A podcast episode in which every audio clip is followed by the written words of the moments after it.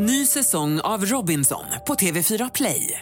Hetta, storm, hunger. Det har hela tiden varit en kamp. Nu är det blod och tårar. Fan händer just nu. Det. är Detta är inte okej. Robinson 2024, nu fucking kör vi! Streama söndag på TV4 Play.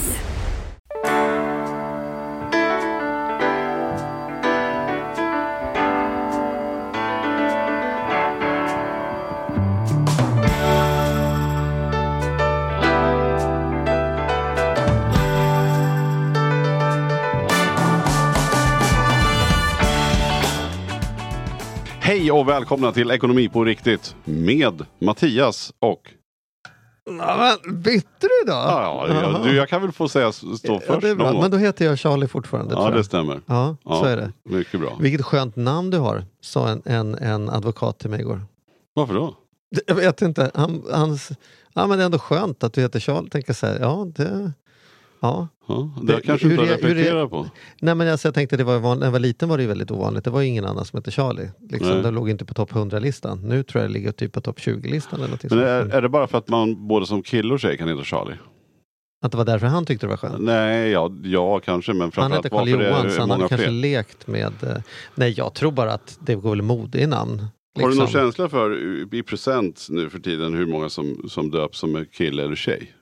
Alltså till Charlie? Nej. Nej. Är det så här, ja ja, var tionde kanske Nej. tjej döps till Charlie? Jag skulle tro att i Sverige så hittar jag väl på att nästan alla som döps till Charlie är killar. Men internationellt så, så är det ju mer tjejer. Ja, I England och USA kan de ju tycka att det är roligt att jag, att jag heter Charlie. Liksom. ja. Plus att, att i Sverige så heter man ju Charlie. Det gör man ju inte i eh, USA eller i England. Det heter man ju Charlie. Med, ett- Charlie. med, med liksom ett T, alltså Charlie. Så när jag säger så här Charlie, oh hello my name is Charlie, de bara Charlene? Det är, som att de hör inte riktigt att jag säger Charlie bara för att det, för att det är så, just, Charlie, ja. för att, jag måste öva internationellt på att uttala mitt eget namn annorlunda som så här, Charlie istället för Mm. Charlie. Okej. Eh, Men är du, döpt efter, är du döpt eh, efter jo. hunden eller? Alltså hette inte kungens labrador Men helvete vad den här frågan alltid dyker upp. Jag vet. Den vanligaste frågan, den vanligaste frågan jag får är, eh, eller är liksom, om jag är döpt till Charlie eller om det är så att eh, de frågar bara, är du döpt till det? Och hur jag tolkar det, det är att de egentligen frågar, eller heter du egentligen Karl och har ambitioner till att vara någon Las Vegas-magiker eller någonting och bara omkring och kallar det för Charlie Caper. Men eh, jag är ju döpt till Charlie då. Eh, och jag är inte döpt efter kungens hund. Däremot är jag döpt efter en en, en vacker rödhårig ehm, ehm, fågelhund som bodde i, ehm, i Grytnäs utanför, utanför Leksand i, i Dalarna. Så ifall någon vill anteckna det här nu då så kan man göra det. Du frågade, jag svarade. Ja, nu är ju det här inte en namnpodd utan en ekonomipodd. Finns det en sån tror du? Jag Nam- vet inte, det kanske är namnpodden. namnpodden. Idag pratar vi om Gustav. Ja, det kan nog vara väldigt bra för de som går i väntans tider och, och funderar på vad barnen ska heta Ja, faktiskt. eller som har ett identitetskris och vill byta namn. Liksom. Men den gör vi inte ännu. Den Nej, sänder vi det onsdagar. gör vi inte. Vi har ju en otroligt spännande gäst idag. Med ett otroligt spännande namn. Fantastiskt namn. Ja. Eh, och det måste ju vara någonting visst, eller jag vet ju att det är något visst med oss som heter Mattias, som dessutom stavar med TH. Ja. Så vi tar väl och välkommen in Mattias Sundin, välkommen!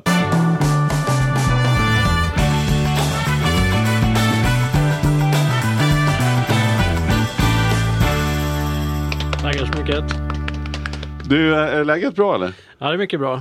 En bra, bra inledning här. Jag, jag bytte namn nyligen, eller jag bytte ordning på mitt namn. Eh, Just den här USA-kopplingen. Jag, heter, jag heter, eller hette då Jan Mattias. Och då står jag, jag får all post får jag till Jan. Och, men Jan är min pappa. Eh, Så då bytte jag ordning. Så nu heter jag Mattias Jan. Lite konstigt. Men, Jaha, men det funkar.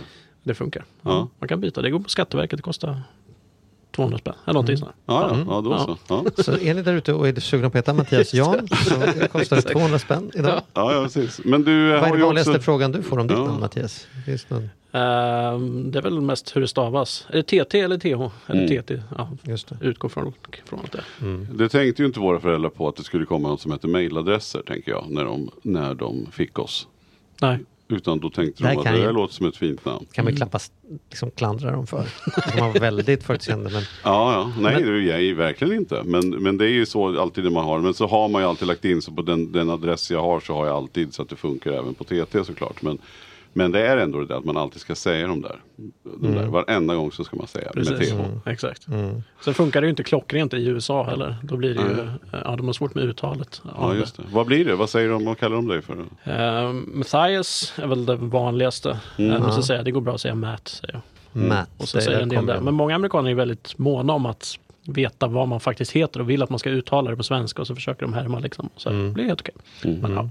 André hade en kollega eh, i Spanien som hette eh, Jesus och som ledde ett programmeringsteam.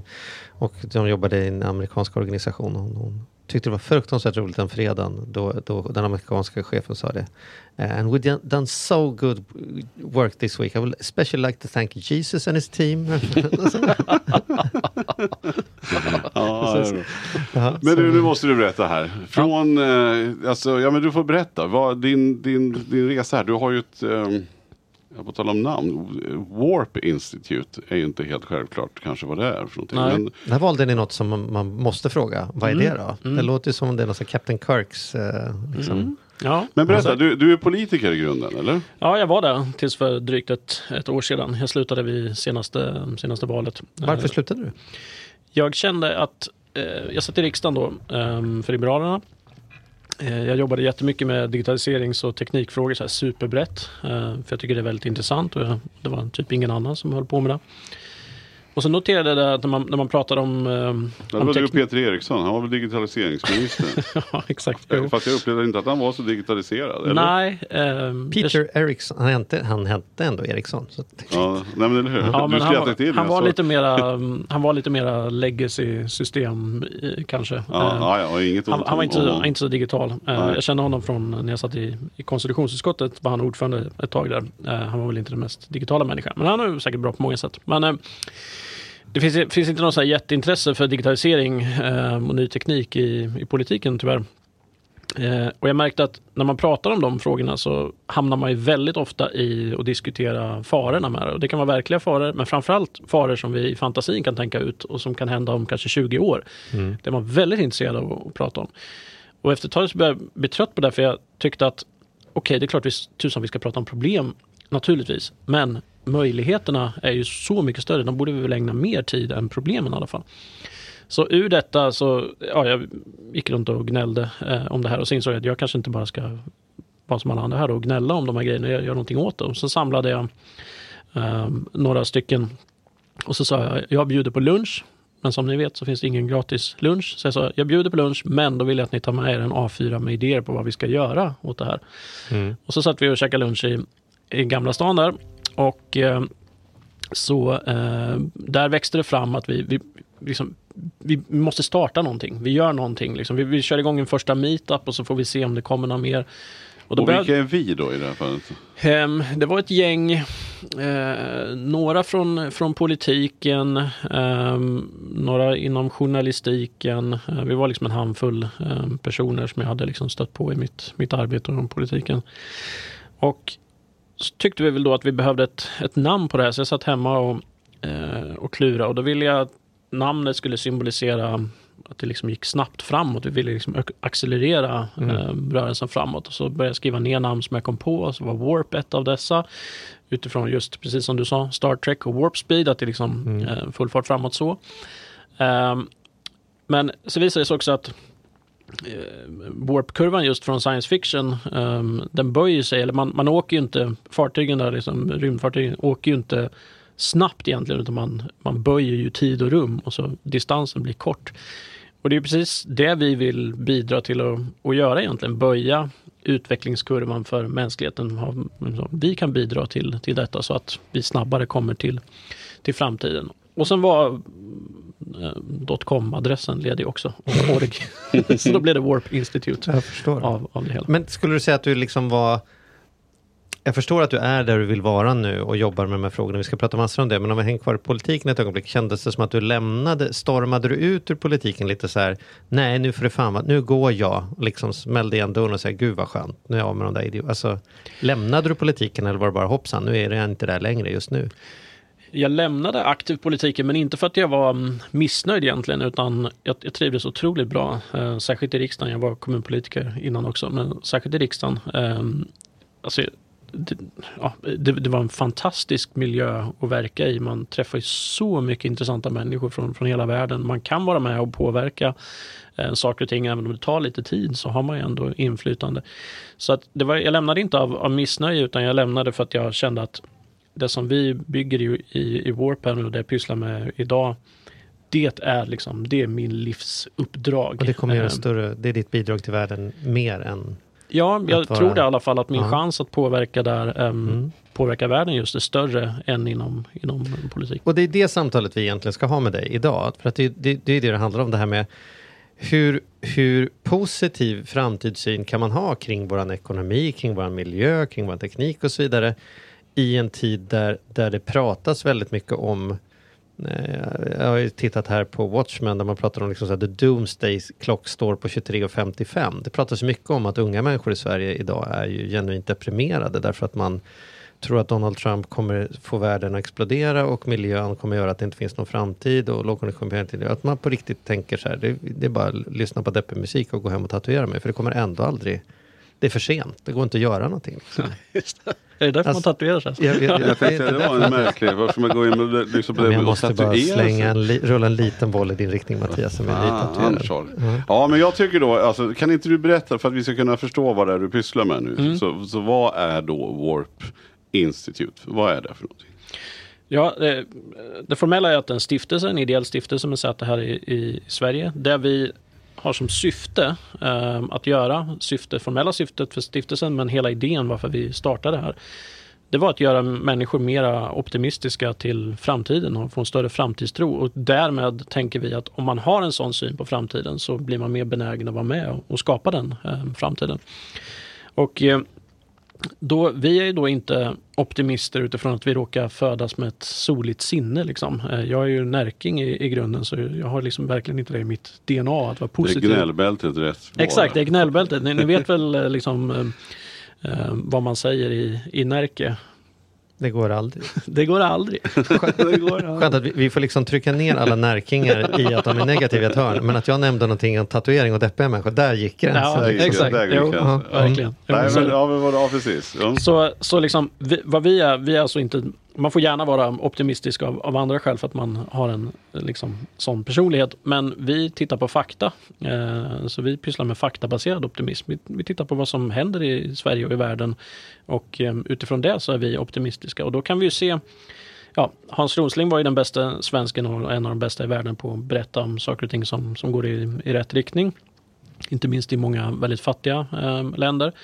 Eh, eh, och vi tittar på sådana såna fakta, alltså som att extrem fattigdom eh, minskar i, i världen och har minskat, eh, minskat dramatiskt. Sedan 1990 så har 137 000 människor lämnat extrem fattigdom varje dag. Varje dag. Jag var kommunalråd eh, eller oppositionsråd i Norrköping förut. Ett helt Norrköping. Varje dag, varenda dag sedan 1990. Där måste vi rimligen rankas som den främsta eller i alla fall liksom topp tre mänskliga be- eller bedrifter för mänskligheten. Det är en helt otrolig grej. Vi borde ägna mycket tid bara åt den frågan. Hur gör vi nu för att se till att få bort extrem fattigdom helt? Det är en av alltså, dessa tusentals eh, fakta eh, som vi ser. Men det som gör mig mest optimistisk för framtiden det är ju teknikutvecklingen. Eh, om, om du kombinerar frihet demokrati, frihet att tänka eh, tillsammans med teknikutveckling så ger det makt till, till alla oss. Ni har, en, ni har en studio här som vi sitter och spelar in den här eh, podden i. Eh, som ni säkert har, har lagt eh, några 10 000 kronor på ser ut att vara fina mikrofoner och, och, och sådär liksom. Men för 15 år sedan så hade ni behövt lägga några hundratusen kronor för att ha den här och, och tj- för 25 år sedan så hade ni kanske inte ens haft råd. Liksom. Det hade, och det hade definitivt inte varit värt det för ni måste komma med i, i, i P1 då och få ut den. Vad skulle ni annars, vem skulle annars lyssna på den? Liksom? Och det är bara en symbol för, för liksom hur, hur makt vad ska man säga, hur makt decentraliseras, hur den liksom flyttas från den centrala makten ut eh, till här. Och vi har liksom knäckt koden för hur vi utvecklar saker och ting. Om man har fria människor som får tänka fritt, om du kombinerar det med vetenskap och, och teknikutveckling så, så blir saker och ting hela tiden bättre. Och det är därför jag inte bara är optimistisk för att jag ser att saker och ting har blivit bättre, utan för att jag tror att de kommer bli väldigt, väldigt mycket eh, bättre. Och då känns det helt snett att vi sitter och deppar ihop.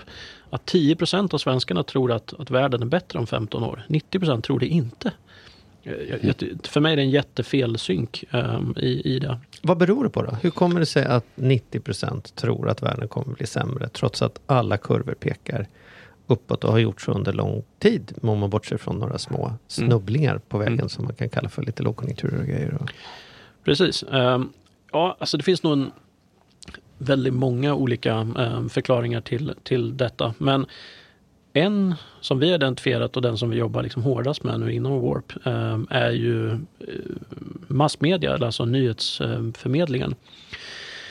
Eh, det, Steven Pinker skrev en fantastisk bok förra året som heter Upplysning nu. Han, jag tror han har 72 grafer i den. 71 av dem pekar i rätt riktning. Eh, en pekar i fel riktning. Det är medias rapportering om verkligheten. Så samtidigt som världen då sedan 50-talet, eller ännu längre tillbaka, men om man tittar på den här mediemätningen, då, sedan 50-talet har världen blivit kraftigt mycket bättre. Samtidigt så har medias rapportering om verkligheten blivit mer negativ. Så skillnaden mellan verklighet och medias rapportering har blivit större de senaste 70 åren. Eh, och det här är, den här mätningen är från 130 olika länder så att det är liksom en väldigt, och, man ser samma, samma sak eh, överallt. Så vad vi jobbar mycket med nu och får igång internationellt här är ju ehm, det som vi kallar faktabaserade optimistiska nyheter. Så vi liksom, för det finns mycket eh, och media skriver en hel del om de här nyheterna. Det får bara väldigt dålig spridning.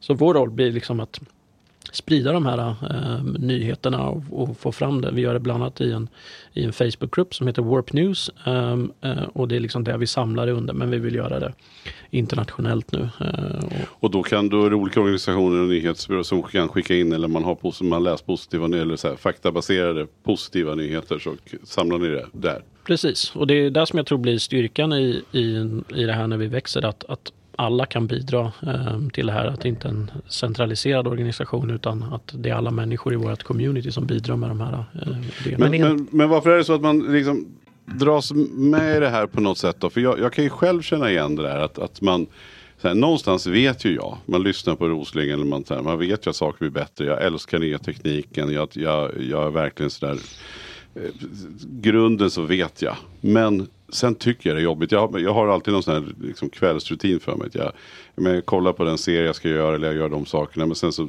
bränner jag av eh, ett varv med Rapport, Sportnytt och lite in på kvällstidningsnyheterna också. Det bara sitter som rutin.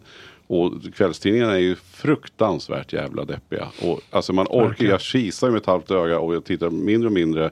Men någonstans så, så, så får jag ju också då för att, så här, i mig när jag tänker på barnen och deras barn. Så här, man blir så här, barnbarnen. Alltså lite så här att fan vad det, hur ska det bli med det här egentligen? Och hur är det med våldet och hur blir det med miljön? Alltså jag, jag vet inte vad jag får det ifrån, men uppenbarligen måste jag ju få det från de här nyheterna. Fast jag försöker att inte ta in. Alltså, jag tycker jag är en ganska vanlig typ.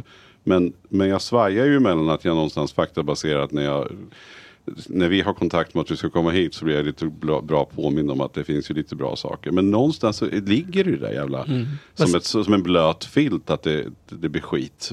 Är det därifrån jag får det där? Liksom? Eller vad är det för något? Vad är det som pågår? Jag, jag tror att det är där du får, du får ifrån. Men eh, inte minst Hans Rosling pekar ju på det att vi, vi har liksom inbyggt i, i, våran, i våra hjärnor att vi reagerar extra starkt på negativa nyheter, negativa saker. För att för hundratusen år sedan så var det väldigt, väldigt bra att vara lite försiktig. Um, om det prasslade i en buske där borta så, så liksom inte bara gå dit och titta. Whoops, det var en björn. det är kört. Då var det bättre att ta det lite lugnt, reagera liksom lite överdrivet på den här negativa nyheten och ta det försiktigt.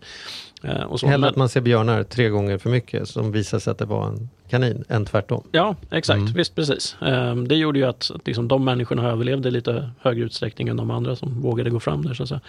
Men ehm, idag lever vi ju inte i ett sånt farligt samhälle så vi behöver inte vi borde inte liksom använda den instinkten lika mycket. Precis som, och det jämförde Hans Rosling med, med socker. Ehm, då för hundratusen år sedan var det ju om du liksom fick tag i frukt och annat sånt där. Så det var ju en jättebra idé att moffa i sig så mycket man bara orkade. För man vet inte när det liksom dyker upp nästa gång. Men idag har vi ett enormt utbud av, av, av socker, mycket, mycket mer än vad vi behöver.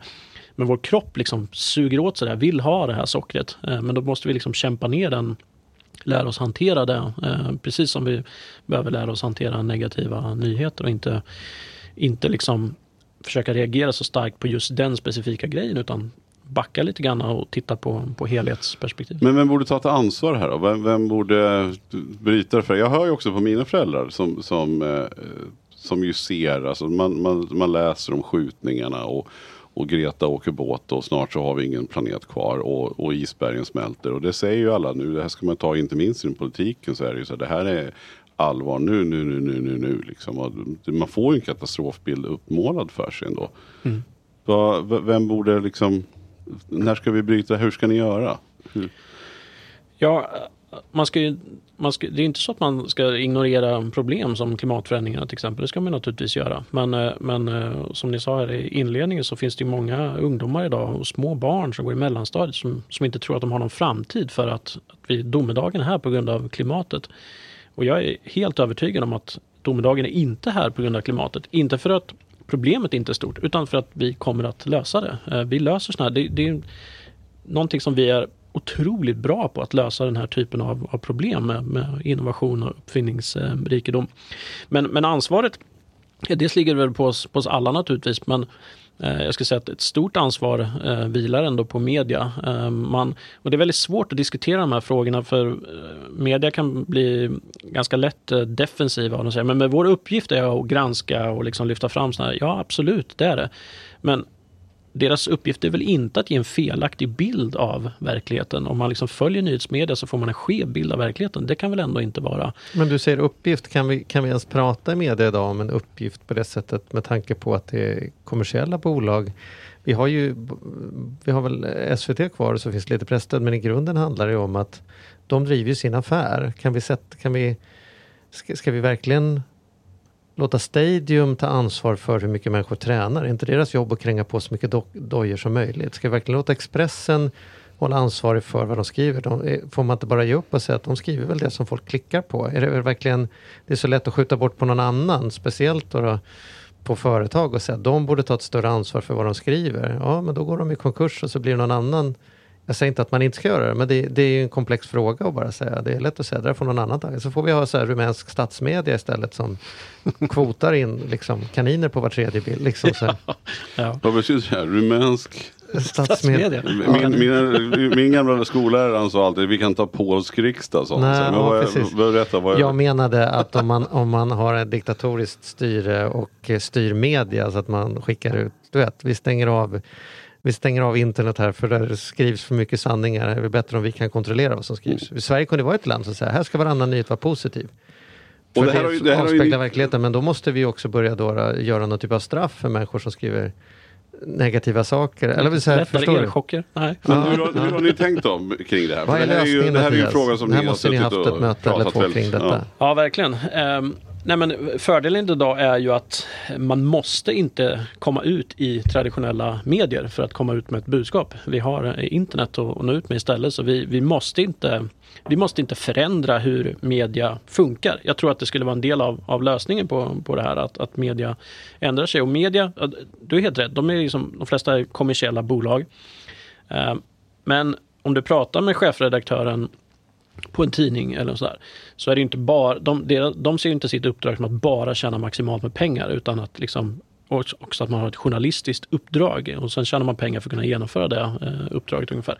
Och då tycker jag att då kan det här journalistiska uppdraget förändras och, och, och utvecklas och det kan vi, vi som konsumenter av, av, av media verkligen sätta press på dem och göra. Eh, och jag tycker att de har ett ansvar som företag även om de har ett, de ska naturligtvis se till att försöka gå med vinst men inte med vilka medel ehm, som helst. Ehm, men Men är det på Journalisthögskolan ni borde gå och liksom utbilda bättre i vad som lämnar en...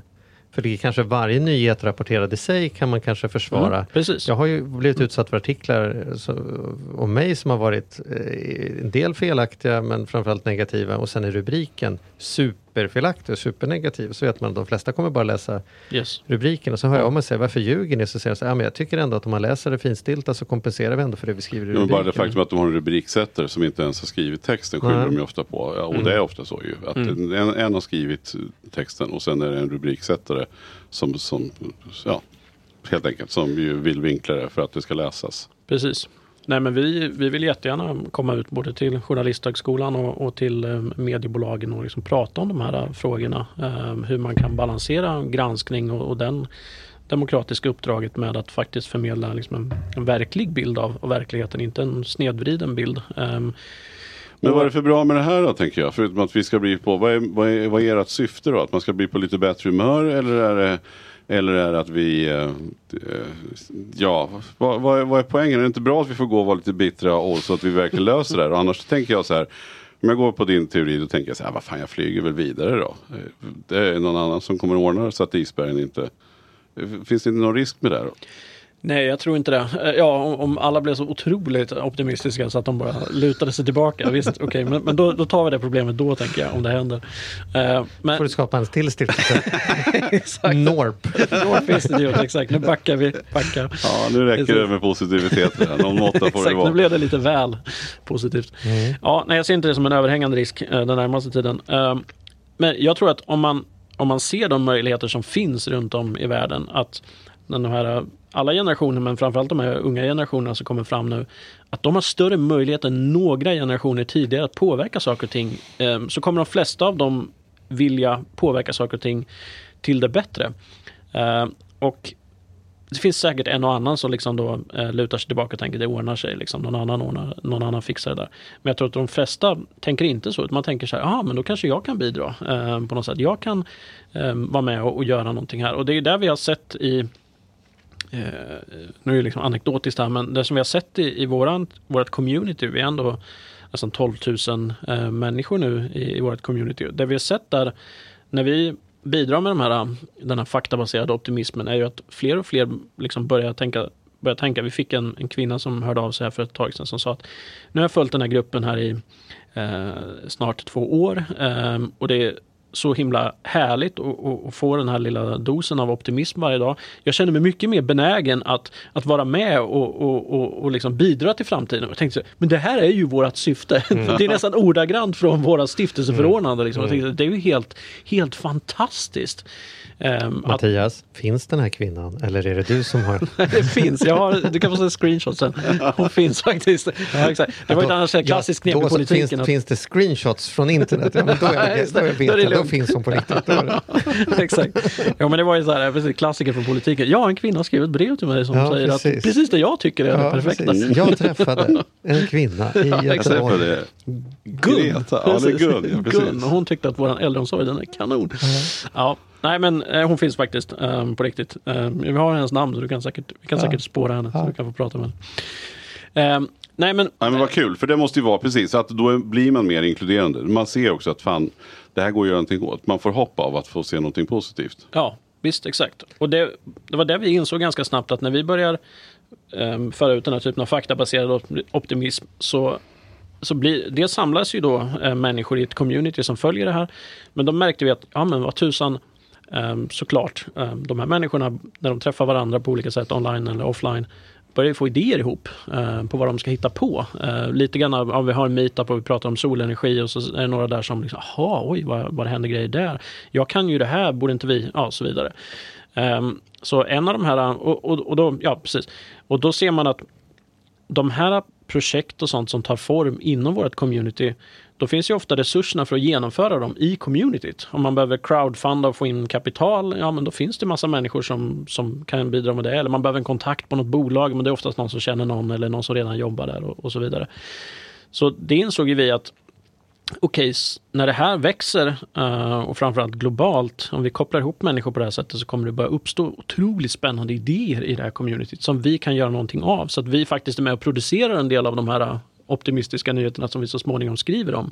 Att titta, nu bidrog vi till det här. Vi fick faktiskt framtiden att komma snabbare, eh, som ju är vår mission. Eh, att de här positiva utvecklingarna ska ske snabbare, för det är det som är vårt grundsyfte här. Vi vill inte vänta i onödan på de här eh, sakerna. Om vi kan ha, säg, självkörande bilar fem år snabbare än vad det är i nuvarande utvecklingstakt så skulle det rädda otroligt många människoliv. Ehm, det skulle göra, ha mindre miljöpåverkan och så vidare. Om vi i vårt community kan bidra till det då till exempel så, så, så, så, ehm, så har vi fått framtiden att komma eh, lite snabbare. Och det, det häftiga i den här um, världen som finns nu är att sådana här organisationer kan bli globala, eh, kan samordnas globalt. Eh, är du många, många människor i det, hundratusentals eller miljoner eller flera miljoner i en sån organisation, så är kraften enorm i vad man kan åstadkomma. Eh, och du är inte beroende av storföretag, stater, någonting så här. Man vill gärna påverka och samarbeta gärna med dem. Men det är det här som är kraften i mänskligheten. Ja, Mm. precis. Mänskligheten kanske man ska säga. Mm. Det här är ju väldigt likt hur det är inom ekonomi. Det är därför det är intressant att prata om detta just i det här sammanhanget också. Att om man har en, en positiv relation till sin ekonomi, man tänker så här, det här är ett intressant område, här kan det nog bli pengar, det här är min chans att få en bra ålderdom. Då är man mycket benägnare att sätta sig in i området. Så sätter man sig in i området så blir man bättre på det, man bättre fattar man bättre beslut. Men den som redan från början har bestämt sig för, åh den där skiten, liksom så här, det, det, är, det är 49 veckors helvete för tre veckor i solen, det är bara att bita ihop och liksom så här, tvingas deklarera en gång per år. Ja, då är man inte så insatt. Då är man insatt för att man dåliga beslut och då blir det ofta så dåligt som man är rädd för att det ska bli. Va? Så, att, så att jag tänker också att det handlar om att våga ta sig an, att se också världen med positiva ögon. Inte bara liksom att någon annan ska presentera det på det sättet. Um, vad kan jag själv göra, tänker du, för att ha en mer positiv grundsyn till min egen framtid? Liksom, så här, oavsett vad Expressen skriver. Liksom. Ja, men eh, först bara så tycker jag det är helt, liksom, helt i spot on um, resonemanget där. Det är precis så jag tror det funkar för de, för de flesta um, människor. Um, um, nej, men jag skulle säga att man man, man ska nog inte följa, eh, det första man ska göra är nog inte följa nyhetsmedia så, så liksom slaviskt. Um, sådär, det är klart man ska hänga med i vad som händer men, men man måste liksom se det för vad det, vad det är um, för någonting. Eh, det finns till och med undersökningar som visar att ju mer du följer nyheterna um, desto sämre koll har du på verkligheten. Alltså det blir helt, känns ju helt bakvänt liksom. Men ändå så ta ett kliv tillbaka från, från det där ehm, och, och följ inte på det sättet. Men sen finns det ju i den här fantastiska världen med internet så finns det ju så mycket um, material. Uh, det finns ju en, en, fantastisk blogg som heter Wait But Why um, som skriver det är också såna grejer som, som man inom journalistiken har sagt att det här funkar inte. Långa, långa artiklar. Folk orkar inte läsa långa artiklar mm. på nätet. Liksom. Men det gör de ju visst det. Eh, om det skrivs på rätt sätt. Wait But Why tar liksom så väldigt svåra ämnen som AI. Och så skriver han Um, eh, skriver han och så ritar han streckgubbar till. Um, och, och, så blir det helt fantastiska artiklar. Eller um, you, uh, finns ett par Youtube-kanaler. En som heter Kurzgesagt. Det är väl tyska då, kort sagt. Eller något sånt. Mm. det, låter så. ja, exakt. Uh, och, och, de är så 5-6 minuters videos, uh, animerade videos. Tar komplexa ämnen, förklarar det på ett enkelt, bra sätt. Som man liksom så här, aha, okej, okay, det är så det hänger ihop. Ehm, en annan eh, som heter Answers with Joe, ehm, snubben som gör 10-15 minuters Youtube-videos, tar också mycket teknikämnen, elbilar, självkörande fordon, batterier och sådana saker och förklara det eh, på ett liksom, lättfattligt sätt. Jag inte, och jag, jag, det är olika inom, inom Warp och överhuvudtaget liksom, i vår community. En del är jätteteknikintresserade. Jag är inte så intresserad av tekniken, hur det, precis hur det funkar. Det, det, det fattar inte jag så mycket av. Jag tycker, jag, för mig är det intressant vad den gör och vad möjliggör och så fattar jag lite av tekniken. Men de här källorna som finns är ju ja, precis. Um, de, de ger ju en förståelse för sådana som liksom inte är supernördiga. Och så mm. finns det en annan podd som heter Pessimists Archive som är, det är en av mina absoluta favoritpoddar. Den går igenom vad vi har varit emot. Efter ekonomin på riktigt? Ja, exakt. Precis, ja, exakt. Den kommer ett och sen kommer den här två. De går igenom, eller han går igenom där vad har vi varit emot förut? Eh, mm. Nya tekniker som telegrafen eller, eller freestyles eller paraplyer var man emot i Storbritannien för det var ju otroligt fånigt. Vad ska man gå runt med en paraply? Vad, är poängen? Håller fortfarande med. Mm. Ja. det blåser alltid när det regnar och ja, kommer ändå inte använda paraply. Ja, okay. ja. bra poäng. Eh, och då ser man ju att dels är det ju liksom rent komiskt att se att liksom, hur fasen kunde man vara emot det där?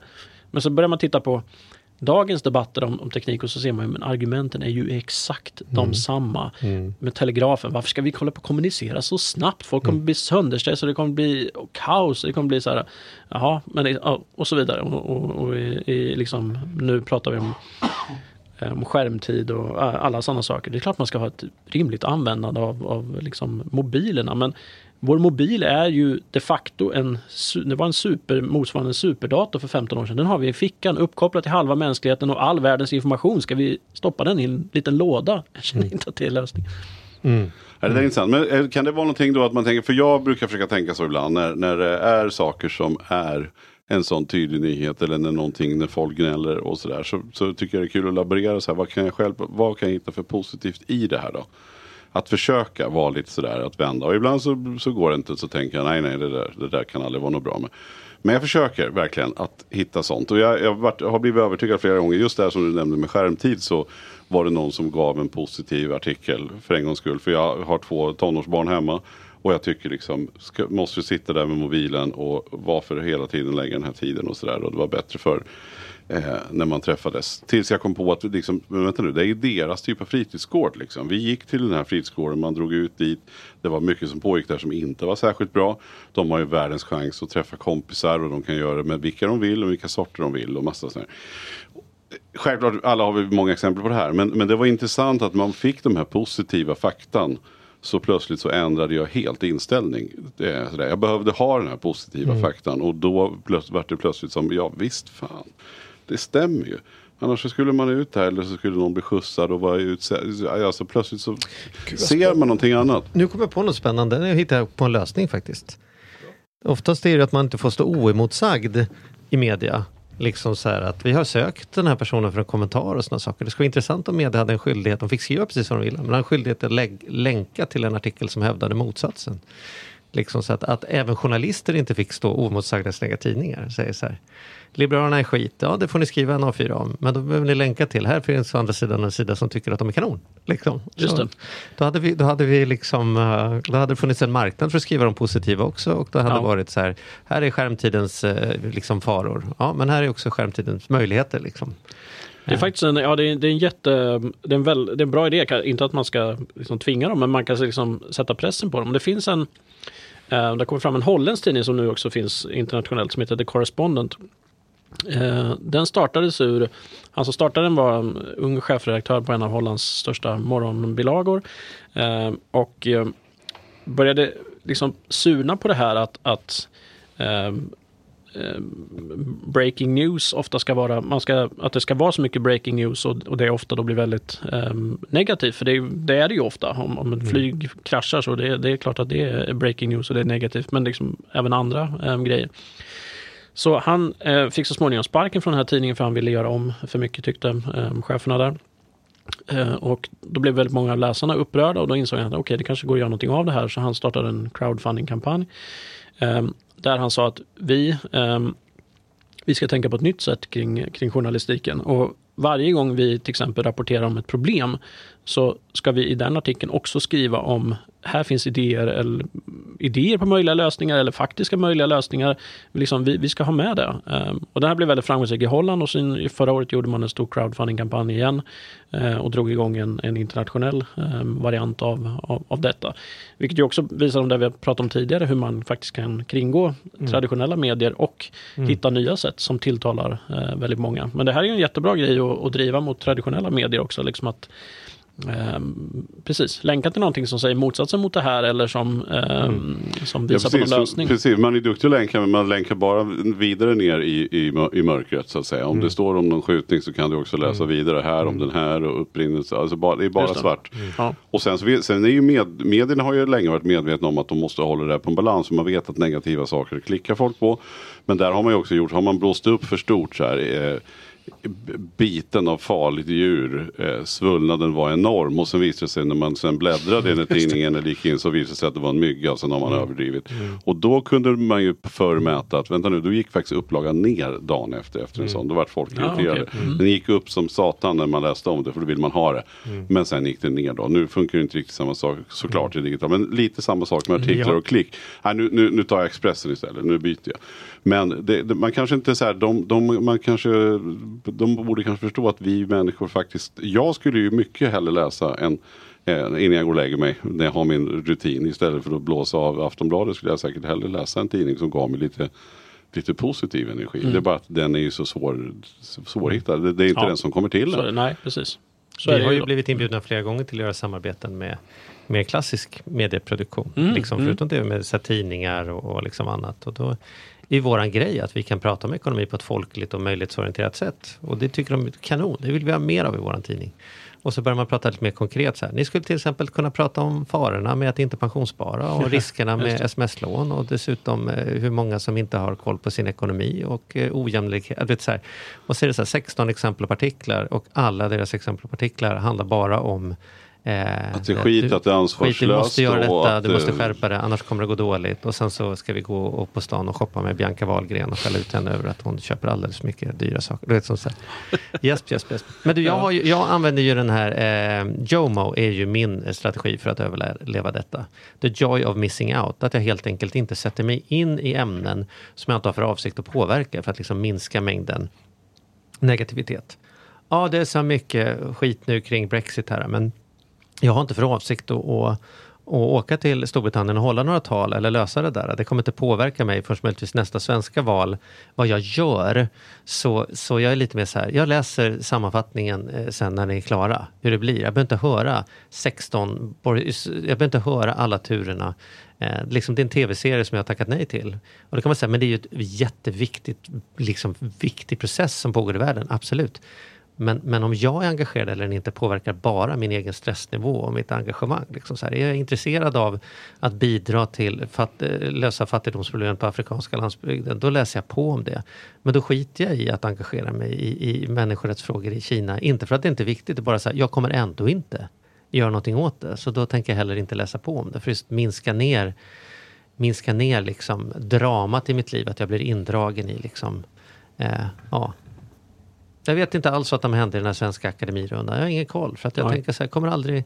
det- Jag tackar nej till den. Jag lägger mina timmar på de här tre frågorna som jag har för avsikt att påverka istället. Liksom. De, Ja. an, de andra släpper jag. Liksom. Ja. Är, är, det är ju inte en, om alla gjorde så, så skulle vi kanske inte ha det bästa samhället. Men det har jag liksom hittat min själsfrid i att Ja, inte några- ens läsa de där artiklarna. Några skulle ju då engageras väldigt mycket i Brexit för att de på något sätt eh, antingen är väldigt intresserade av det eller berörda av det på ett Mm. sätt som, eller försöka vara med och påverka det och, och så vidare. Men jag gör, jag gör på ett liknande sätt. Jag hänger med i, i, i liksom vad som händer men jag sitter inte och titt, eller liksom fördjupar mig inte i sådana saker som Brexit till exempel. För att jag har inget med det att göra eh, längre. Det är ing- ingenting som för min mitt, det jag försöker göra eh, här i världen framåt. Liksom. Man, man försöker hålla sig lite informerad såklart. Men ja, Det kanske är lite skönt när du lämnar politiken att du inte förväntas ha åsikter om allting. Lite grann. Alltså kunna sortera bort att det här är inte min, min grej nu. Eller jag behöver inte kunna så mycket om det. Nej, det är faktiskt um, jätteskönt. Um, och man, man behöver liksom inte, nej precis, man behöver inte ha svar på allting eller hänga Mm. med i varenda liksom, liten detaljfråga här och där. Utan man kan ta de lite större dragen som jag känner att jag är med och påverkar eh, och, och vill och är intresserad av. Liksom. Och då blir jag istället väldigt, väldigt mycket kunnigare inom det för att jag har tid helt enkelt. Eh, Mm.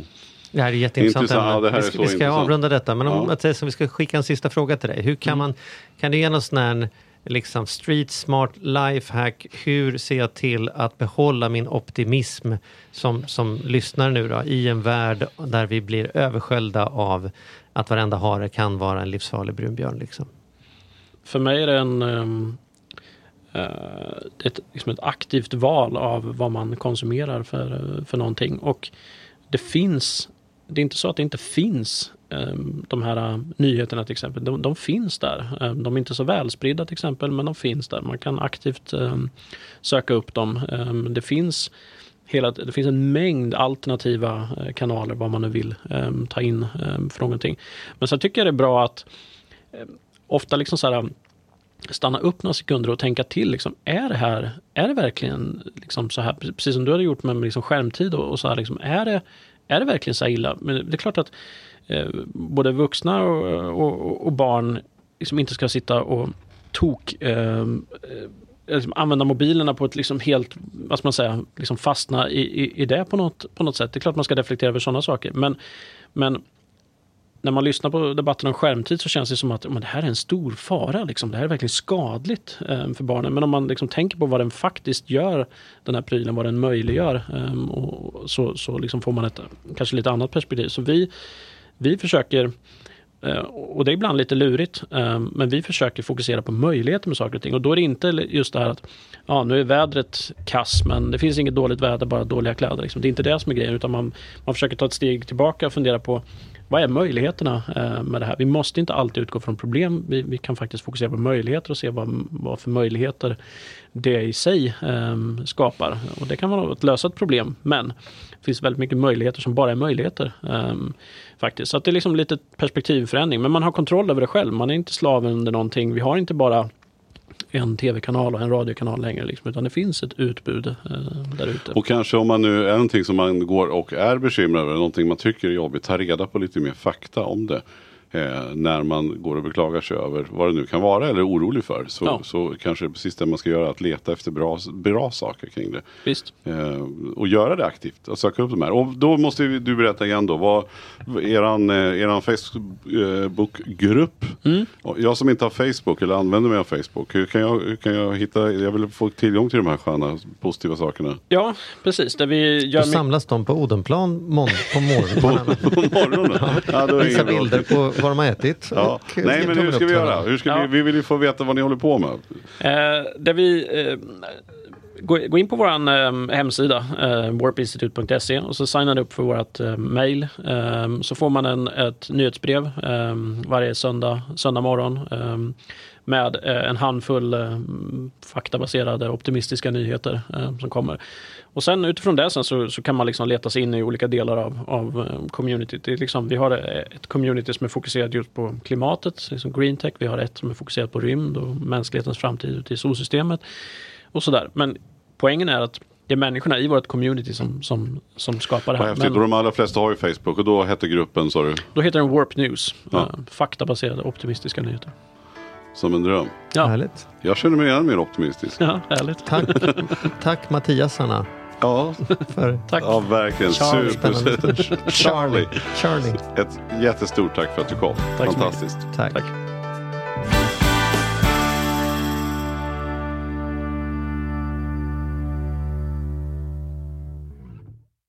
Ny säsong av Robinson på TV4 Play. Hetta, storm, hunger. Det har hela tiden varit en kamp. Nu är det blod och tårar. liksom. Fan händer just nu. Det. är Detta är inte okej. Robinson 2024, nu fucking kör vi! Streama söndag på TV4 Play.